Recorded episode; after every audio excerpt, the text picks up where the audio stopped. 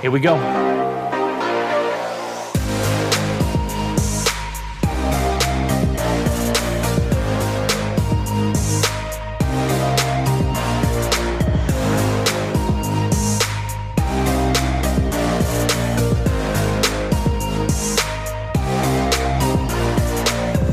Hey there, folks. This is your host, Cameron Ivey of Privacy Please, and thank you so much for tuning in each and every week. If this is your first time, welcome to the show. Tell your friends about it if you like it. If you don't, let's just pretend you didn't listen to it. Thanks again for coming in, and we hope you enjoy the show. Alrighty then, ladies and gentlemen, welcome to a special episode of Privacy Please. I'm your host, Cameron Ivey, and I'm hanging out with Gabe Gumbs and a jam packed all star privacy palooza craziness. I don't even know what to even say about it, but um, super excited, super to have everyone here. You know, it's it's Privacy Week, and this is just an honor to be a part of the the community that we've built up, and honor to have all of you here. So thank you so much for for taking the time to join us. Insert, uh, yeah. He has actual sound effects, but we're going low I do. this week. We're Yeah. all low tech. I'm going to bang stuff together. Who's in the room? Um, we got a lot of people in the room. That is true. I'm Rebecca Herold. I'm based out of Des Moines, Iowa, and I am uh, the CEO of the Privacy Professor Consultancy that I started in 2004 and Privacy and Security Brainiacs that I started in 2021. And my podcast is Data Security and Privacy with Privacy Professor. Great. Joe? Joe Dehner, hi. Thanks for inviting me, Cameron. I, I do the Data Privacy Detective podcast, just posted number 110 uh, today. We're, we're doing this in late January of 2023. I've been a lawyer for almost 50 years. I think I'm the old guy on this panel today. Privacy and computers go back to when I used to rent a half hour at a time on a mainframe and little green and white paper would print out. So I, I've seen it from its infancy. It's fascinating. I basically do international law at a 600 uh, lawyer law firm. Amazing. Thank you. Punit? Hi, Punit Bhatia. Thanks for having me. I'm the CEO of Fit for Privacy and the podcast, the Fit for Privacy podcast. And yes, uh, just like everyone else, I'm the privacy professional who helps uh, CXOs with privacy strategy and an international strategy based on the GDPR based uh, principles. Awesome. Kay? Hi, I'm Kay Royal. I am co-host of the Serious Privacy podcast with Paul Breitbarth out of the EU. Those of you that have listened are quite familiar that we have two very distinct perspectives and personalities, so it actually makes for a lot of fun. Uh, in my day life, I am a global privacy officer with OutSchool Inc. Um, it is an online ed tech provider. Absolutely love that. And I also teach privacy law at Arizona State University. Awesome. And Debbie? Thank you, everyone. Uh, my name is Debbie Reynolds. They call me the Data Diva. I'm the CEO and founder of Debbie Reynolds Consulting. I work at the intersection of law and technology. Um, I'm also very thrilled to be here with other fellow podcast hosts. My podcast is called the Data Diva Talks Privacy Podcast. Awesome. Well, it's a pleasure to have all you here and to meet some of you for the first time. Um, again, this is such an all star cast, and we appreciate uh, you taking the time to join us and uh, have this panel discussion. So, again, why don't we just kind of jump into things? I'd love to hear from each of you on your thoughts of the the increasing amount of activity that we've been seeing around with Chat GPT and the privacy impl- implications that have been kind of coming up, and just so many different streams that that this could cause with privacy issues. Well, that's something we got to deal with. That's going to be the future. There's going to be chat GPT, there's going to be AI, there's going to be all these things which are going to record. There's also uh, some tools which record us, do their voice analytics, data analytics on how we speak, what we do, which uh, uh, background we are from. So this is going to be a reality. That's the face of AI. So the only way to do is manage it. No? Yeah, you can't stop it. Can't stop it. so I think, you know, it, there is, we're going to um, literally have a quantum leap forward in terms of technology. And so I think people are already struggling with the technology we have now. So it creates opportunities and risk. And I always say things like AI and emerging technologies, it's kind of a double edged sword. So it can do really great things or it can do really bad things. I think from a privacy perspective, I think people aren't, uh, AI isn't as transparent as it should be. Uh, we are not sure how this data is being used. So I think there are probably going to be a lot more, a lot more um, governments and jurisdictions creating laws around AI that touch on privacy. Agreed. I don't think the lies, the laws or the lies talk about a Freudian slip there. Uh, I don't think the laws are going to go far enough Right? I don't think the laws are going to go as far as we want them to do. I'm going to be the cynical one in here and say, I don't think we're going to have sufficient or adequate laws to address the dangers of AI for quite some time. I think we're going to be relying on a lot of piecemeal judicial decisions, just like we are for privacy in general. And I don't know that I would expect a state or a federal Congress to act on it unless something absolutely teetotally horrible happens like they use it on the senators in a detrimental light. Uh, I also hope that EU would go a little further when it put out its um, paper. They did not. And the last thing is I will say what we're really running up against is the ethics that are used in AI. And I don't see where there's an easy solution to that. Isn't it always the case though that the law la- lags behind oh. technology, and of course, isn't it somewhat intentional to? But isn't that also somewhat intentional to your point, okay? Of you know, until something tragic happens, do we, I don't think we really want it to to be ahead of it in in some cases, though, right? Like, I well, I, it's hard to get it ahead of it. Stifle in innovation. Well, yeah, okay, that's true. Yeah, it's you really know, hard. The law will never be engulfing all of the issues. The law will never engulf all problems because laws are are primarily reactive, but there's still risks there that are outside of the law. And with uh, Chat GPT, why that's something to consider. Um, I did a little experiment with it. I asked uh, it to write an essay, a short essay about me, uh, and I did it five different times, and I got five different essays and they were well written, but they had a lot of errors. A lot of things were attributed to me that I didn't do. A lot of things uh, were not in what I had done.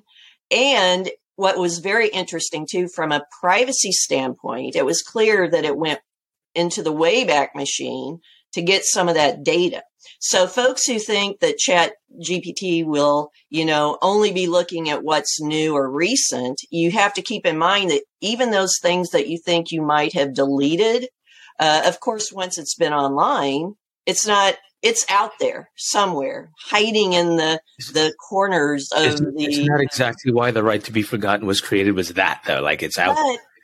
The, you have the right to be forgotten, but I think what Chat GPT is getting to is the fact that you'll you can never be forgotten with these types of tools especially Ooh. with ai that's digging into it. So what's going to happen if an organization told you that yes we have deleted all your information chat gpt digs it up because it found it somewhere that somebody had posted it as soon as they saw it. So i think that's going to be an issue that we'll have to deal with going forward with it so well, I as have, a lawyer, I'll tell you, lawyers are always the janitors of the world. We're always sweeping up after things happen.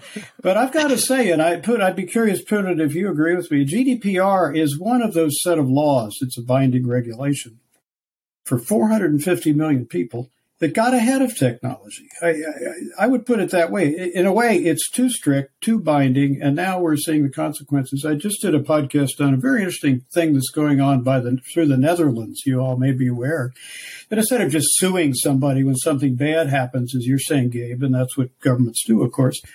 They're actually auditing and then meeting with companies like Microsoft and Google. You mentioned kids, and this gets into the uh, chatbot with children what they did instead of saying you're violating it or you got to change everything, they said let's work together on this. Like when a child in a classroom uh, inputs things into a learning platform, it's more than the input that's at stake. It's how do they do it? When do they do it? How, what strokes are they using? All sorts of data is gathered. And what really happened through this kind of collaboration that the Dutch are using, I call it Dutch treatment, which is good treatment, is let's work with Microsoft and Google and other tech giants so that their use of the data is very clearly limited. Data minimization, that approach, good for privacy and yet can help Google or Microsoft or whoever it is improve their product over time. It's a very interesting thing that's going on. And I think we're getting away from a focus on data breach and $800 million euro fines and so on. To what is the real infrastructure? And that's going to be a key to AI and privacy. I think that's very true. There's this kind of uh, uh, behavior, but there's also the other behavior wherein there are collaborative communities coming up who are looking at how do we for an industry take care of it like a code for testing a code for it uh, development things like that are happening. So gdpr is more of a seed for many other things to happen. I mean the, every conversation on privacy all of us having the privacy podcast is thanks to gdpr because we get the visibility and that's the conversation the conversation starter and we have to also remember that when something is free like chat gpt like Gmail, like some other things, then we are the product because it's not free because we are the product and we are being paid. We are, we are getting the service and we are paying through our data. That's, that's essentially how it is. In the case of ChatGPT, we're definitely paying them with something, and they, we're we're QAing it. This is exactly what we're doing. And man, has this been one hell of a QA QA experiment? They've they've succeeded big time. there are a number of scenarios that pop into my mind from from both of these conversations. The least of which is Rebecca makes an amazing point that hadn't really occurred to me. But when you train an AI model, you've trained it. You can update that model, but if you didn't update it, what, what it knows is what it knows, and what it outputs is right. Like so, you get this kind of garbage in, garbage out scenario. Joe brought up the scenario of, of GDPR outpacing technology. And, and Kay, I would argue that not only has it in that scenario, but I think it can. And the one that comes into my mind most is the scenario where I think I heard someone else mention it, and this is a complete straw man. So please burn it down, folks. I don't get this opportunity often with, with, with all of you smart privacy folks. But you have organizations today that are largely um, uh, mental health delivery services, right? Like as a service delivered online. And some of them are getting criticism right now for using canned messages in response to folks asking them for help, right? Um, in particular, some of them are being kind of uh, examined for, and I say examined, I mean that publicly, not not in, in any in any regulatory way, but you know, folks asking the question like, should it be that you can get this kind of care via just chat? So you could go as far as to outlaw it and just put a law in the books right now that says you're never allowed to use generative AI for medical care. What would you think if, if someone went that far? If I proposed that tomorrow, if I said it right now, I just said it. I don't think it's a good idea to use generative AI for uh, for healthcare. What say you? I'm not a fan at all, zero zero, for using AI for high stakes uses. I think it should be kind of these lower stakes uses, right? Like, you know, I had I used it recently, had the format, I had a bibliography and APA style, and I wanted to change it to Vancouver, right? And it did it. Bam. That's cool. Uh, medical, uh, health, all that. No, no, no, no, no. I don't think you don't, so. You don't want you don't want an AI therapist. You're not in for the no. AI therapist. You're selecting out. No, no, I don't think that's a good use. Okay, well, I don't think I'm, it's a good use. Well, I'm going to jump in because I do come from a counseling background and a registered nurse before I became an attorney. So I have a little bit of experience with this. It's all much older than either of my children. But regardless, um, I will disagree on the medical part. And I very rarely ever disagree with Debbie, but I'm going to disagree on the medical part because AI can learn from millions and millions of images and information that a person never could. So it would be able to compare, let's say, a cyst, you know, uh, a cyst in the brain. A tumor in the brain, uh, something in the brain. It can learn from millions and millions and millions what minute differences there might be between them in order to better predict which one might be high risk. Now you'd still want a person looking at it, going with their instinct or whatever. But if you could get millions of scans of a particular type of tumor on a particular piece of body, let's say on your index finger, and you had millions of points of data to assess that, and that could help inform the doctor what to do. I definitely want to take advantage of that. And we are taking advantage of that. We're seeing a lot of AI in use in the medical. When you talk about generative AI though, yeah, Gabe. Yeah, we're talking about generative. Yeah. Drug generative. Yeah, yeah. That that's a little different. Is Yeah. it's cool and it has its problems, right? Like if I train it on a model of only black men from sub-Saharan Africa, you might not want it examining your pictures, right? Like you might, Right. right? Like like that model might Data in, data out. Absolutely. But generative AI, though, like, talk to me about that from, from both of those practitioner standpoints, where it's now going to maybe look at all that data and not just, you know, say this may be cancerous, but like come up with a treatment plan. Or better yet, like it automatically goes in and starts like, ah, I'll just go ahead and remove the. I'll write it the assessment and tell you how to treat it. Exactly. Right. No, that's generates always going to need generates the assessment and generates Yeah. the treatment. Like it to deduce the, tr- the, the the the the problem is one thing, but to have it then generate the solution Yeah. is that where we're all getting a little. Is Yeah. that where the lines are? Yeah. I don't. Yeah. No. Well, we I think, you our brains to- were created for something. No. No. Well, I think you have to distinguish between the benefits that Kay has well stated, which I don't think anybody would argue uh, about Right. at all, and the communication piece. It's the data in flight when it becomes problematic. I was part of a discussion with some of the European regulators, and they they're far ahead of us in telemedicine and many other ways. Uh, and, and a tragic example of a, an overuse of AI in the communication space was the doctor who was not in a very small town in the prairie area of the United States, had to be telemedicine, and put his diagnosis in and then went on to the next patient. And the communication came to the hotel room in this little place where the family was gathered around this gentleman. He was going to find out, is it cancerous? What does he have? And the robot came on and said to the whole group, you have three months to live. That was it. Real bedside manner. I mean, you know, that's a kind of graphic example of where it goes too far. Yeah. But the use of AI to add to the predictive capabilities of a radiologist or someone else are undeniable. Yeah. Well, and even in court decisions, being able to assess millions, maybe not millions, hundreds of thousands of juvenile records to be able to pull up what are the commonalities and repeat offenders and different things. Same thing. You, you want that mass of mm-hmm. Data in, data What do you call Data in, data crowd data Yeah, data in, data to benefit you. Yeah, yeah. When if laws, if laws or environmental controls force externalities Yeah. to skew the data, you still have in and out problems. But yeah, this is a fascinating conversation. Um, Rebecca, you had I some? could add, Yeah. yeah. I mean, I think also let's bring the cybersecurity into this because if I, I always love to to put on my malicious hat.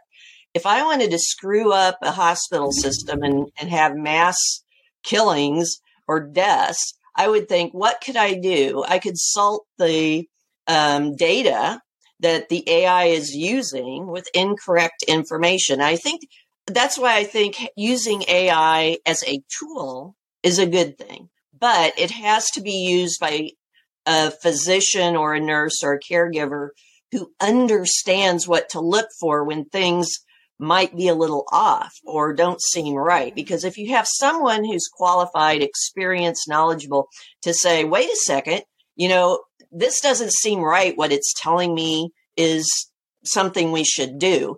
We don't want it to become like that um, episode of The Office where Michael pulled turned into the lake just because his GPS told him to turn into the lake. You know? Great, And great episode. What I see this as as possibly being if you don't always keep in mind that you have to have good data and your algorithms have to be dependable within a certain percentage of accuracy. Otherwise, if somebody screws with that, then there's going to be bad consequences. Yeah, I think we can't we can't abdicate our. I'm sorry.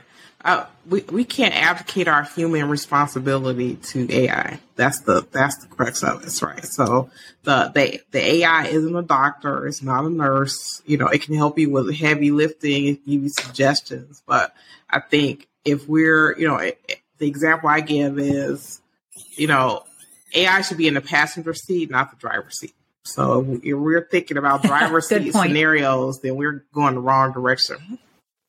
That ship sailed. The cars are on the road already. Let me pull this back, pull this back to a privacy topic, though. A privacy topic. And then, Punit, I want, I want you to be the first one to weigh in here. Because there's another privacy topic. A lot of these models are being trained, almost all of them are being trained on you know publicly accessible data that means your data my data so these models are being used for both commercial use government use etc and no one asked me if anything about me you know, I didn't get, no one asked my permission to use any data point about me to train their model. So wh- where do we come down on this one? Punit? I think there's a difference here. It's context and outcome based. In the context, your data is there, my data is there, everyone's data is there. That's not the problem. But if that data is being used to do something against me and create harm for me, then it's not done. But if that data is being used in the context of larger good for the society and some help to the society and some solutions for the society, then no one has a problem. But again, the thing is, it needs to be reasonable and it needs to be explainable. If you can explain it, this is what we are doing and this is the outcome and it doesn't create any harm for you, I, I don't think people will have an issue. The whole, whole scaremongering is when we say your data is being used, we don't know what will happen and your, your privacy is at risk. That's the problem. The problem is that one, not the use of data. You know, yeah, I don't know. I, I don't know if it's fear mongering so much as if it, if I let, us remove the harm or no harm. Let's just take commercial use. Like, what yeah. now if someone just like benefits exponentially financially, and I see no return on that, while my data was used to train that model? Like from a privacy perspective, if you say the data's out in the open, it's out in the open, right? Like it's mine to be used. Is it? It is is it still the same as all the other data that is being mined today? M I N E D. But then that's in layers. Oh. First is the public data which is available. There I don't have any right. It's public data. So like yeah. my LinkedIn profile or other other trails. However, when what I'm doing with my bank or with my healthcare provider, with my doctor, with my hospital, that's in personal context. There it's if it's getting used there if it's getting analyzed i need to know and i like to have consent.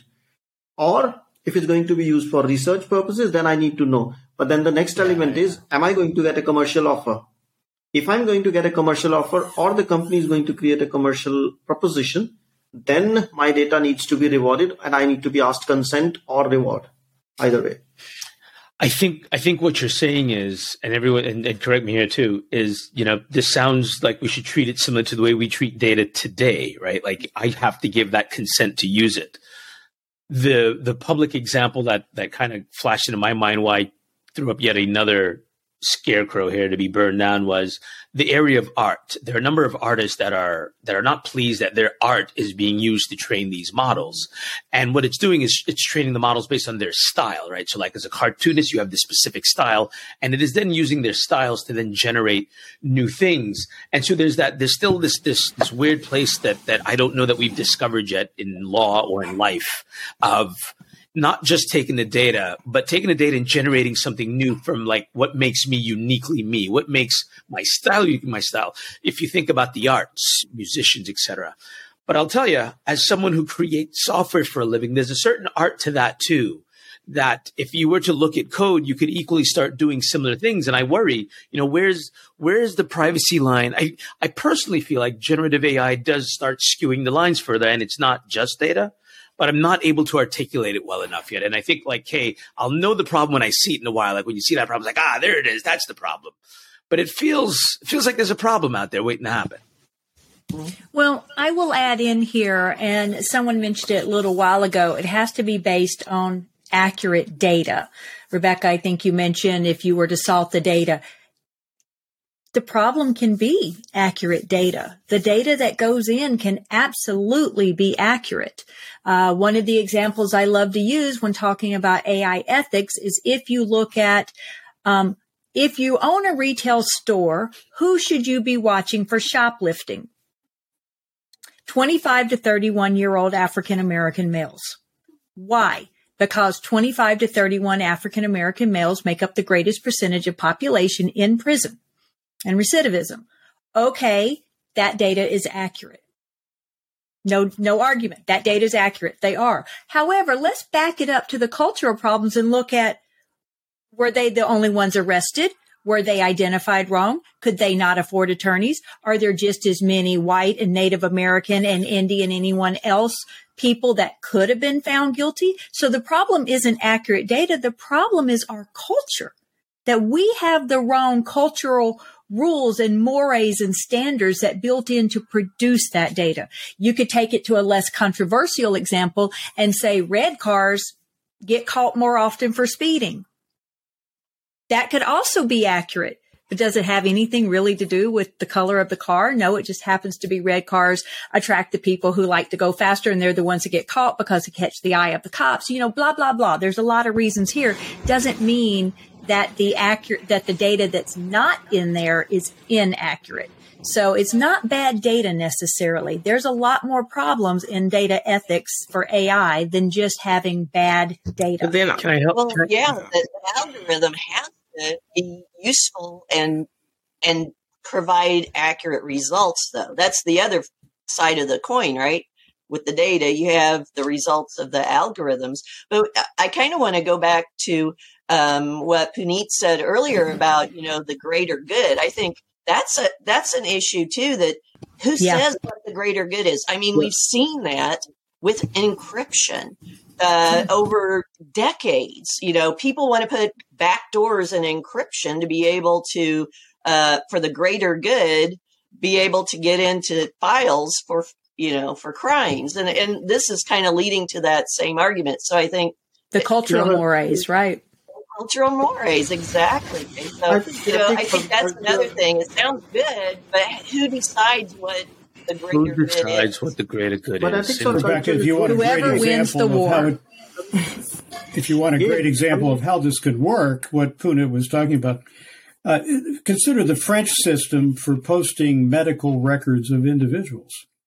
Now, France makes it optional with each individual French citizen to post all of their medical records, as many as they wish, into a central database run by the government. And so far, it hadn't been hacked. Anything's hackable someday. Why would someone join that? Very simply, because if you're in a car accident, uh, not in your home, the emergency room immediately has access to whether you're allergic to something, what your blood type is, and when you can't even talk about it. So you can see the benefit. So if you can convince people, now this is one where it's not, French government's not taking commercial advantage. Uh, uh, Gabe, it's not stealing an author's uh, site. You know, this is one where the greater good matches up with what most people want. And the amazing thing over its first 10 years of use is more than half the French population has signed up for this. It has already saved lives. Those who don't want to join, that's fine. Very interesting approach to thinking about this whole thing. So the privacy becomes your choice rather than you being a victim of what someone does to you. I think Yeah. we're, But we're not putting. just- I, I think Joe, if I can, devil, devil, can I have just a, a devil's advocate there? Let's say I put it out there and I don't Mm-hmm. know that people are looking at that to make decisions on whether or not to hire me based upon my health or, you know, to give me a loan.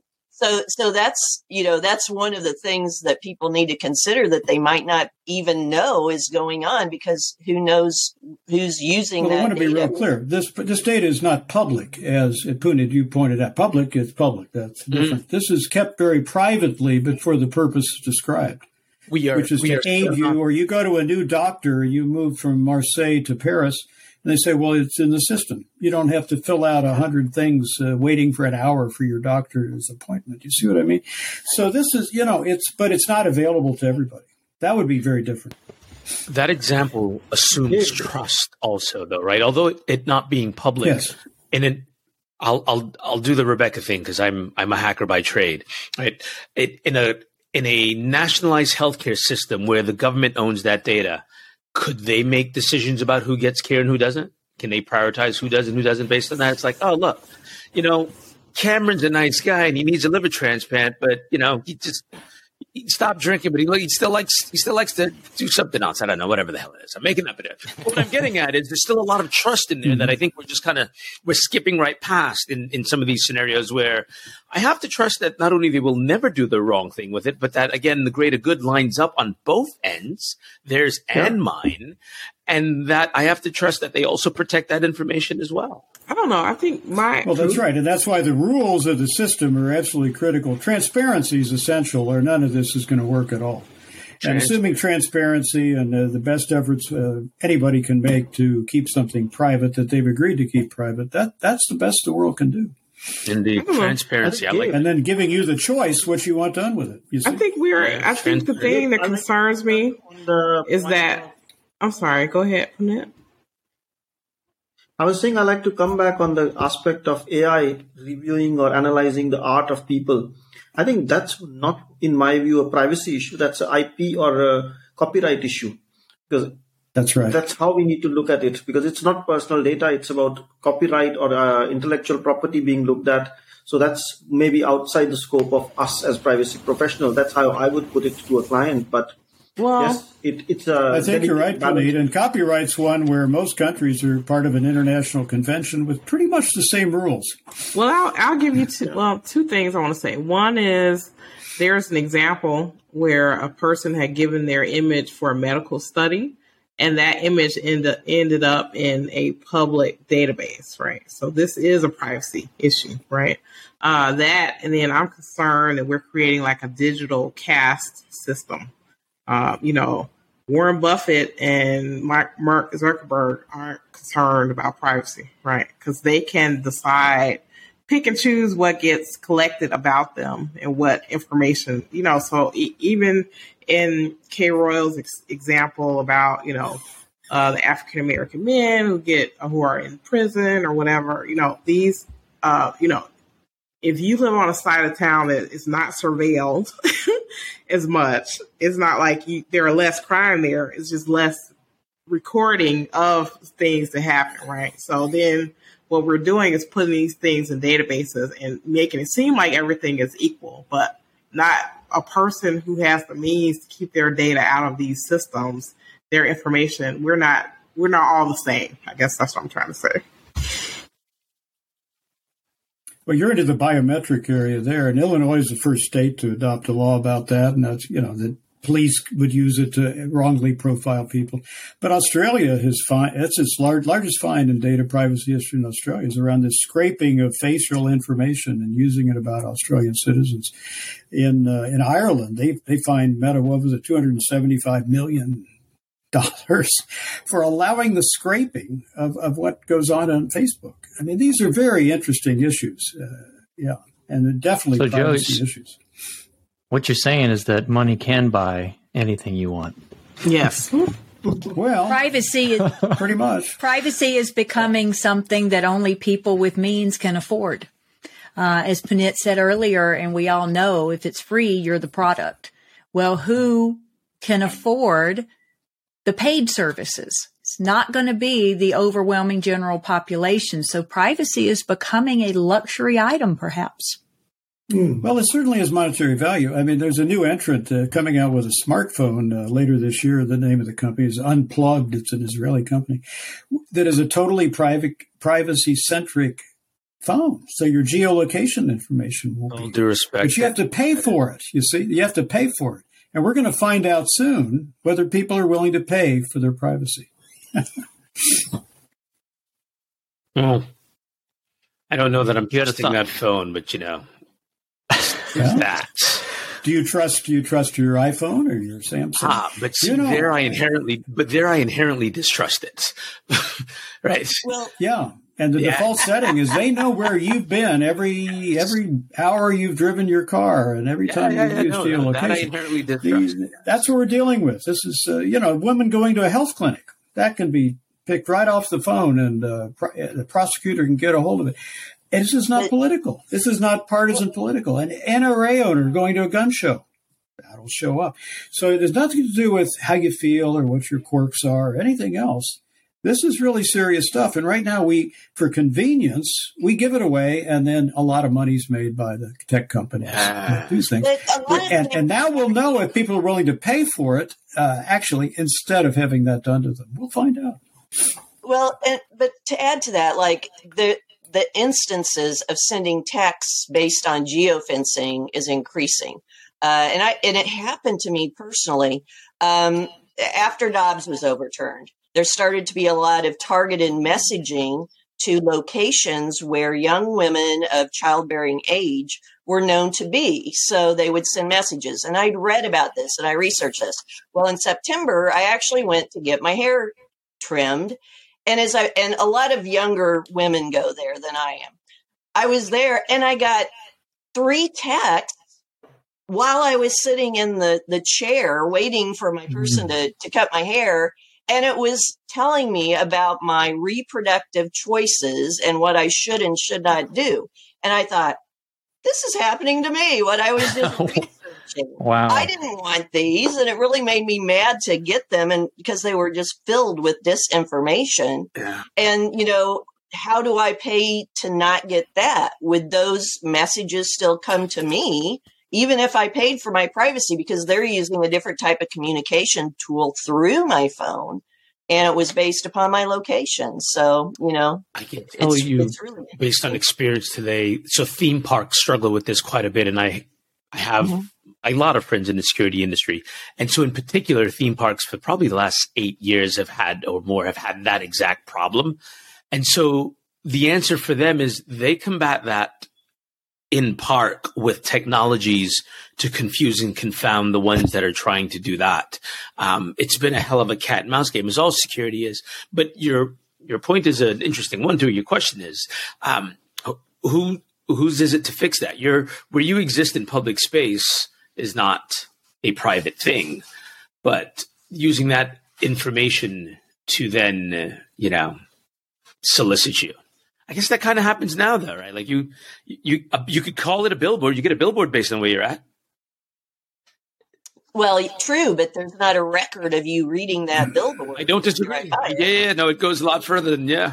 Yeah, the text message is now in my phone, and the and the phone company shows that they can yeah. contact yeah. me, and I know the verbiage. And now, who else have they shared that with? That oh, delivered a virus. It could have delivered a link to something. It could. It, there's no shortage exactly. of attack vectors. You're not wrong. Yeah. Yes. Yeah, but it, well, and Rebecca, it's a private too, though. Uh, Rebecca, you see, you're bringing up a really important point here because a lot of us in the data privacy world think of uh, data privacy being the misuse of our personal data. But privacy also means the right to be left alone if you want to be left alone. Who gets left alone by their smartphone uh, or their landline for those who still have one? Or, or what happened to you? And if we think of privacy that way, the laws really have to change and technology needs to change. So you can ad block by default, you see, which is sort of, you see what I mean? But that's not the current setup. Mm-mm. You know that that brings up a funny thing that I just thought of, and this might be a little out of place, but that's why I'm here. You know, I always found it funny that uh, you know when they used to have those mystery shows of missing people, and it, it would always air conveniently at 11 a, at 11 p.m. at night when nobody was awake. Mm. No wonder these people weren't being found. Anyways, maybe you might have seen them.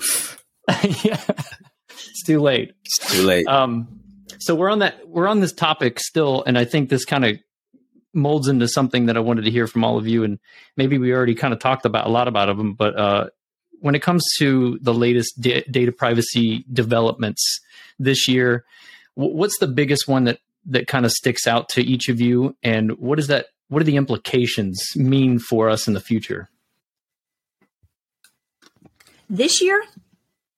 Like yeah, within the last 26 days Oh, you're so funny. Yeah. well, I guess I guess whatever developed in the last year into okay. today. I'll start with one. If um, what, and I wouldn't call it the biggest, but I work with a lot of healthcare companies, a lot of business associates of covered entities, and what I'm seeing is a huge increase now of business associates who are creating tech to support patient portals online they've been using web beacons. uh, for years. But it wasn't until Meta Pixel was pulled out and shown as a as an example of how that data that's being put into patient portals is actually PHI. And then those companies that are providing them and then sharing that data that the Meta pixels are collecting is PHI now and it's it's covered.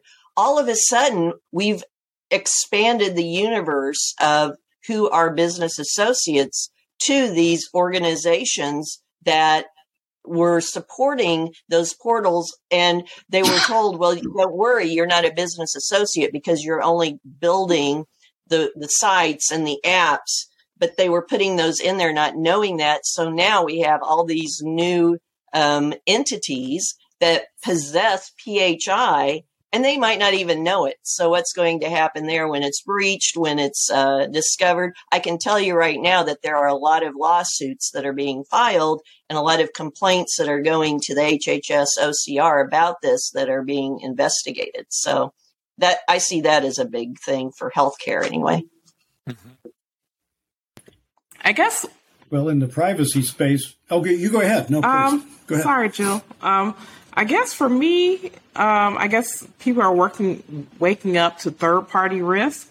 Um, I, you, know, a lot of third parties before a lot of these privacy laws came on took a very hands off approach to data collection. They're like, well, I'm just a third party. You know, the company gives me the data. They tell me what to do. I don't, you know, I'm not responsible. And I have to tell them, yeah, you are. You know, you can't say, oh, they collected, they just give it to me. Like, well, they give it to you, you collected it, right? So, um, you know, having organizations understand what their obligations are on a third party level, and then also being able to comply with these new, not just regulations, uh, I would say through contracts, right? So, company, like say a company is a third party, doesn't in itself uh, have to comply with something like the CCPA in California, but they're a third party to a company does, so they push those obligations down to that third party. So I think that calculus is still being sorted out, and people are trying to figure it out. Um, but you know, just more to come on that that topic.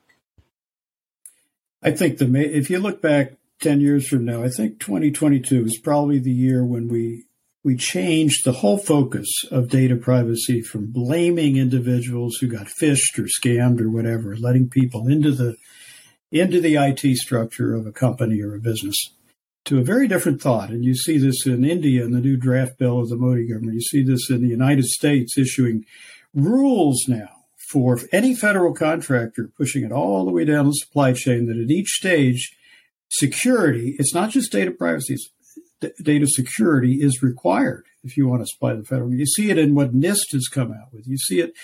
And what is this? This is really a focus to say, wait a minute, we've got to design the infrastructure, the IT and the OT infrastructure. That's the real problem.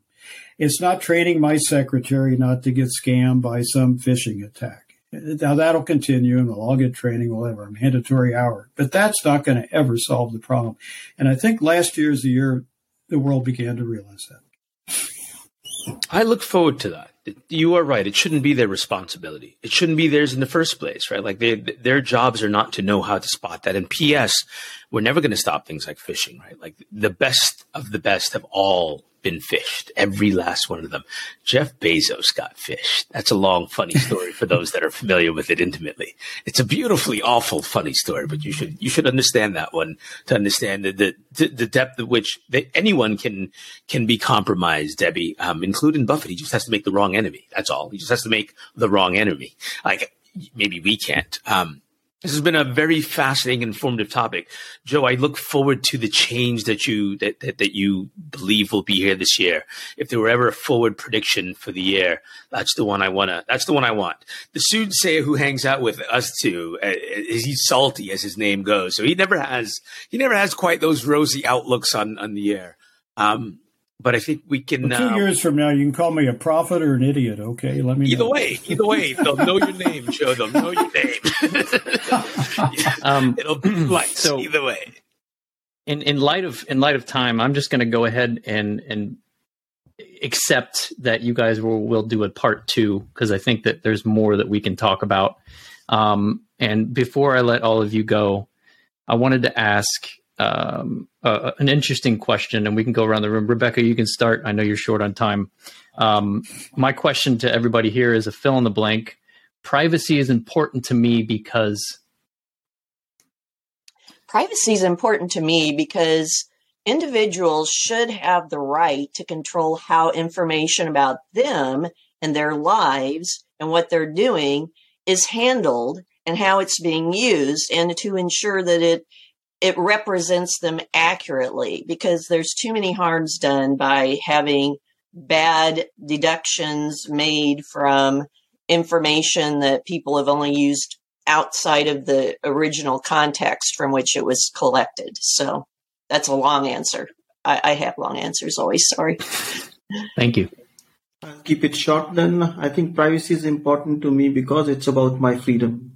My freedom because if my personal information, my data, my eh, insights are you incorrectly used with the wrong context, wrong desire, and wrong intentions, my freedom is impacted. Privacy is important to me because it's what separates us as human beings from the rest of the animal kingdom. Love that. Okay. I was also recently asked this question, so I'll just give the same answer because it's consistent. To me, it's because, and this very much builds on what y'all have said, it is the most inherently private, personal thing about someone.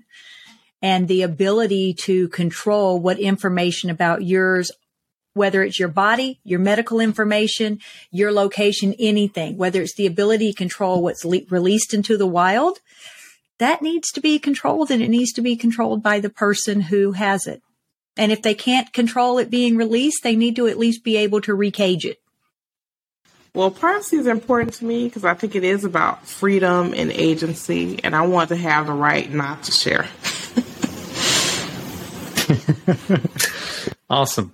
Well, thank you all for for sharing that. Um, again, I think we'll definitely have a part two. We're going to have to because I have some so many more things that I want to talk to everybody about, and I know Gabe does. Um, so thank you, everyone, and um, we'll make sure to put everybody's information in the show notes. Um, and uh, before I let you go, I just want to make sure that everybody here, their toilet paper is on the top, not the bottom. it's a safe assumption. No, it's a safe. That's right. Safe That's assumption. Right. There are no mad. There are no madmen in it here except possibly Joe. So talk about personal information, though, yeah. Cam. Oh, you're right. Hey, that's what Privacy Please does. We get a little personal at the end. So. get a little personal. Please. all right. Thank you all. Thank you. Have a great day. Bye. Bye.